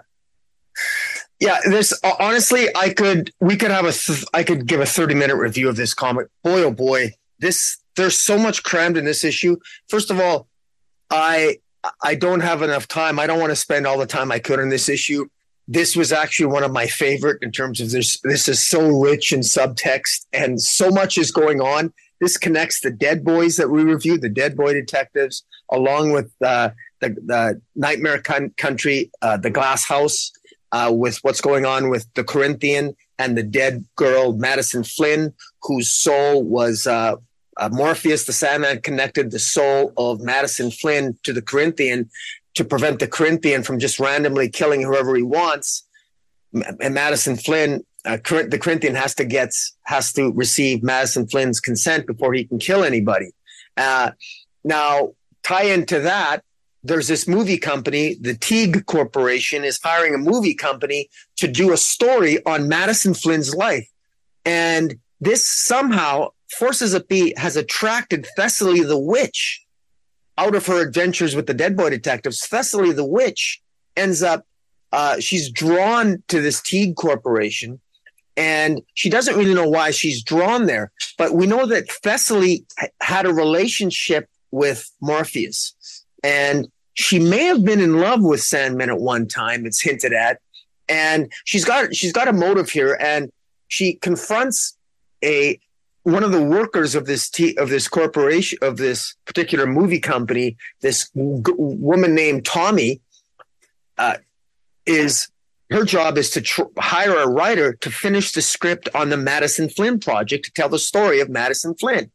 Well, Thessaly knows that that Madison Flynn is dead and that she's not in the afterlife because Thessaly has checked. She's got the power to check. So Thessaly is is not in the afterlife. So where is that? Where is the soul of of Madison Flynn? Thessaly doesn't know. Meanwhile, so she wants to. She's having a conversation with this Tommy, and Tommy hires one of her friends, Ambrose, to to write the script. Thessaly puts a spell on him, and he he basically works for days to finish the script. And essentially, Uh, you you get snapshots of Thessaly's life, and she's lived for centuries, for centuries. And Thessaly's always been good at protecting herself and and being very very selfish and and narcissistically protecting all herself and manipulating people basically to get what she wants. And she doesn't know what the hell's going on at this Madison Flynn, but she's attracted to this this Madison Flynn project. She knows that somehow it's connected I think I suspect she she feels that it's connected to Morpheus, connected to the afterlife somehow. There are other forces at bay. At the end, we get Calliope, uh, uh, Calliope, who is uh, uh, a muse, who is who warns Tommy that you should tell Thessaly that because Thessaly offers Tommy whatever she wants in as a thank you to for helping her, and she gives she gives Tommy an aspect of herself, and and that's not necessarily a good thing. She gets an impression of Thessaly is imprinted upon Tommy, and Tommy then is given a message while she's under the spell and they touch a crystal ball. She's given a message from Morpheus to warn Thessaly that be very careful what you wish for. You might think you want what you think you want, but you probably don't want it and Thessaly is is you know doesn't care. So she's going to be diving in to find out more about this Madison Flynn project. And we know that the the corporation that is making this movie about Madison Flynn's life it's kind of a cult. It's a devil cult. And and they, they desire the destruction of the world. So there's this is Armageddon Armageddon like stakes here. And it's clear that Madison doesn't know what she's getting into. And it's clear that Madison has maybe got an eye to manipulate or get even or to kill Morpheus. And I'm not really sure why. I I wish I almost want to go back and reread a bunch of past Sandman, but there's a lot of subtext here. There's a lot of substance here. If you've been following this so so long, uh, you'll definitely be into this. Uh, Maria Llovet's art is an acquired taste. I'm not always a fan of it, but it works here and uh, she did the art for uh, Brian Azzarello's uh, Faithless series, which is very, very sort of like soft, sort of soft core adult. And I, thought it worked here. If there's one criticism of James Tynion's work here, because he's he's done all these Sandman universe, this Thessaly, the the Glass House, he's done all the work. I don't like how things are disconnected. We we we should have these things should feel more coherent. This should have been all one series. It shouldn't be broken up. This shouldn't be a Thessaly special. It should be part of, you know, the Dead Boy Detectives, the the Glass House, because this is continued in Glass House. It's just confusing. It's very wonky how they're jumping back and forth. This is absolutely going to be something that reads way better as a trade because it's all going to be collected in order. It's going to be much easier to read. So I cannot, in good conscience, recommend that people pick this up blind. I say wait for the trade. You'll be rewarded that way. Uh, it's only because I've I've been following this so long that I can appreciate the work that James Tynion has put into this. But wait for the trade if you haven't read it yet. Yeah, I mean, I, I'm not familiar with Sandman. I haven't read a lot of it. Um, only recently with uh, this latest iteration of the Sandman universe. I tried to get into it in 2016 when they launched the Sandman universe stuff, but I kind of fell off. Uh, but you're right in in saying that this really ties in with the Nightmare Country series that James Tynion's been doing, the Dead Boy Detectives that we had from Porn Pornsak Pichetshote. So uh, it really works on a lot of levels. This, for me, as somebody who was not that familiar with Thessaly, except for those series I just mentioned, this provided a lot of context, gave me a lot more information about Thessaly. I really enjoyed the text pieces. I thought that it worked really, really well. Um, so you're right in saying that if you haven't read any of the Sandman universe stuff, you'd probably be better off waiting for the the large trade that collects it all. But if you just want to know about Thessaly, if you want to use this as your gateway to maybe go back and read the first volume of Nightmare Country um, or the Dead Boy Detectives or what have you, this will totally work on that level as well. Um, and yeah, the art suits the tone of the story. Thessaly is she's an, such an interesting character. She's so complex, right?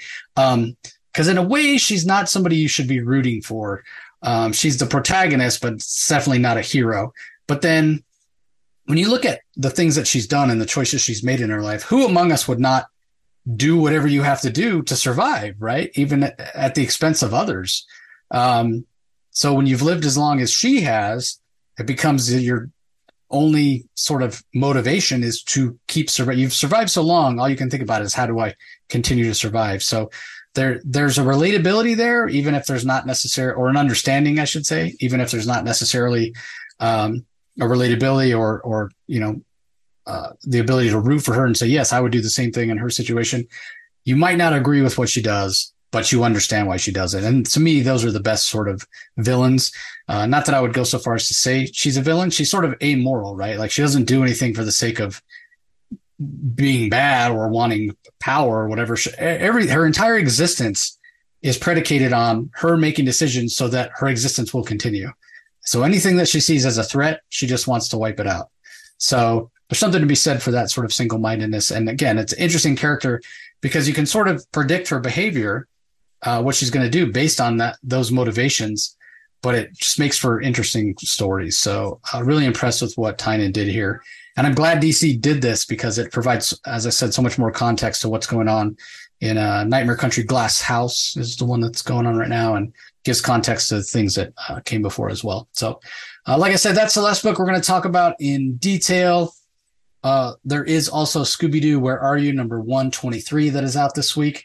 And then there are a ton of uh, collected editions for DC. We have Swamp Thing, Green Hell hardcover, which is written by Jeff Lemire, Doug Mahnke on art, David Baron on colors. Blue Beetle Graduation Day, which was the series uh, that was written by Joshua Trujillo uh, with art by Adrian Gutierrez. It has both a hardcover and a softcover out this week. Uh, Batman One Bad Day Bane has a hardcover, as does Batman One Bad Day Clayface.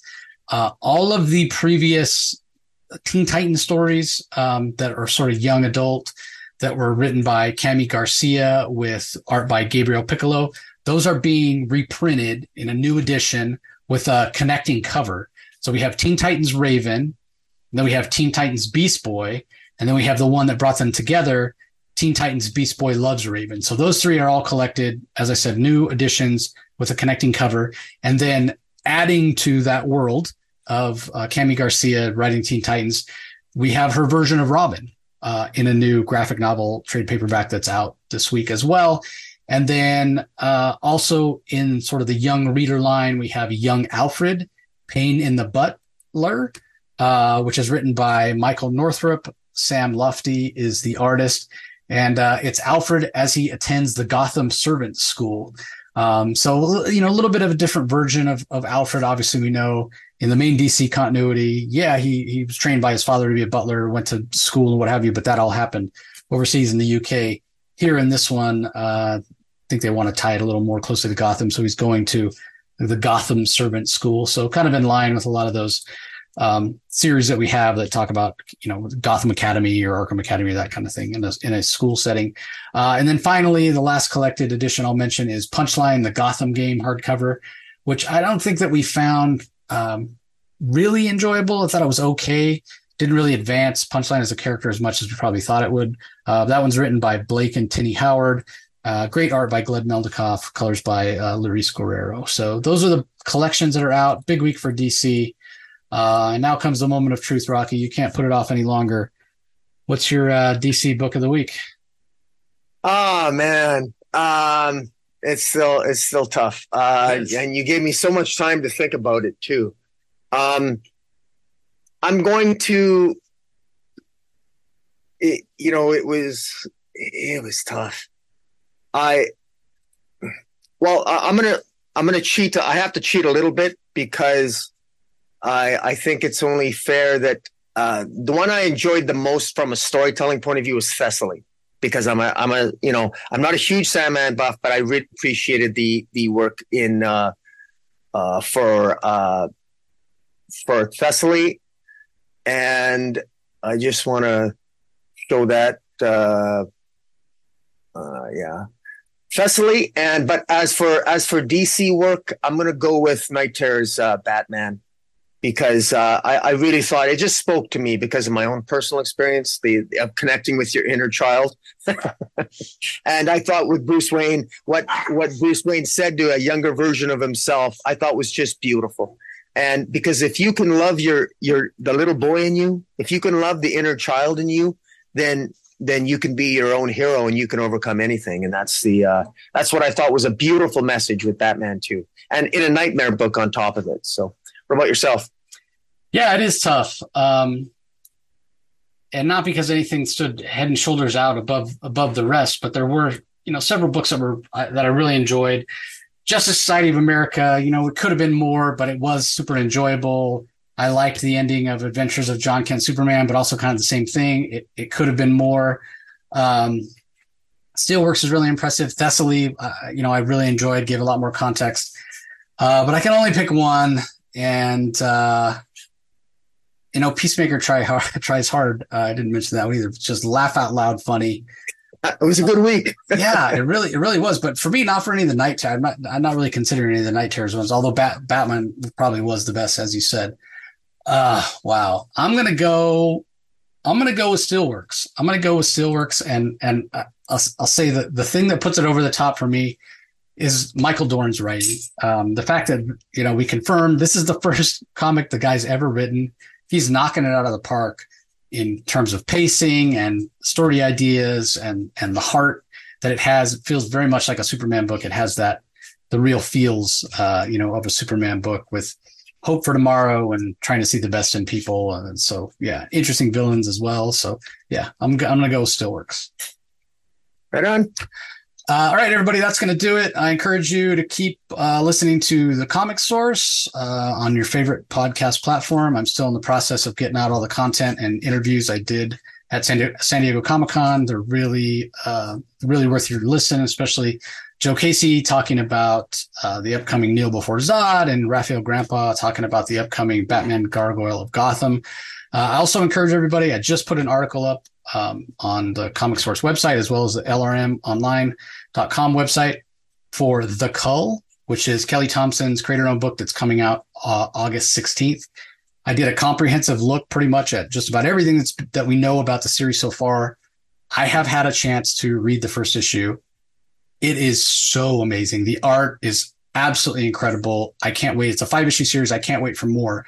Um, I don't want people to miss this book. That's why I'm, I, I wrote the article I wrote is 2,000 words nearly and tons of art.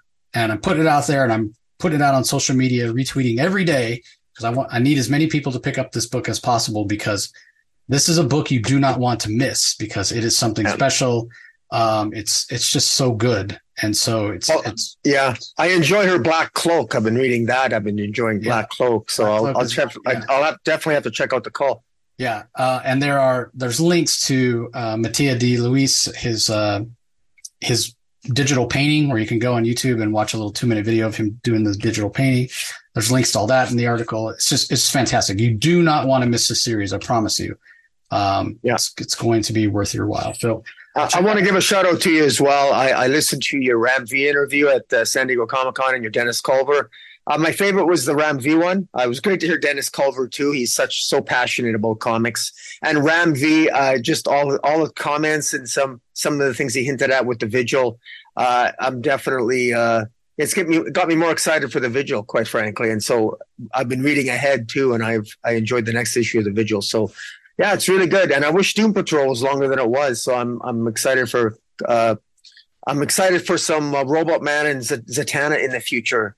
Uh, if I read in between the lines of what I ho- hope in the future, I like to see more of Robot Man and Zatanna. So I encourage everybody to go to Comic Source podcast, listen to those, subscribe, uh, and uh, you know those interviews. Because what I like about them too is that they're like 15, 20 minutes long, so they're really quick to listen to. There's a lot of substance to them. It's well done. yeah, I appreciate that. Uh, I wish there was a little more substance to the Joe Casey one, but you know he was limited in what he could say because that Kneel Before Zod series doesn't come out until January. Yeah. So when it gets closer, after the first issue drops, probably have a lot better idea what that's about. But yeah, a few more in- in- Yeah, interviews sure. are coming. So be sure you go and uh, subscribe, as Rocky said, and check them out. And don't forget to head over to YouTube and subscribe to Rocky's YouTube channel as well. Comic Space Boom! Exclamation point. Once you're there, you know what to do. Ring the notification bell, leave a comment.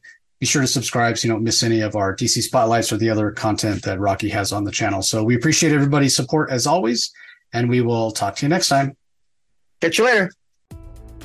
You can find the Comic Source podcast on Spotify, Apple Podcast, Stitcher, Google Play, or whichever podcasting app you prefer. Please tell all your friends about us, subscribe, and rate us. The ratings really help with our visibility and our ability to reach new listeners, especially five star reviews on Apple. Also, be sure to visit us at lrmonline.com to join the conversation, access the show notes, and discover all our other great pop culture content. If you want to email us, the email address is thecomicsourceblog at gmail.com, or you can follow us on Twitter, twitter.com forward slash the comic source. Do a search for the comic source on Facebook and Instagram to follow us on those social platforms. All three spots are great places to find out when we release new episodes as well as follow all our convention coverage. So, once again, we want to thank everyone for listening, and we'll talk to you next time.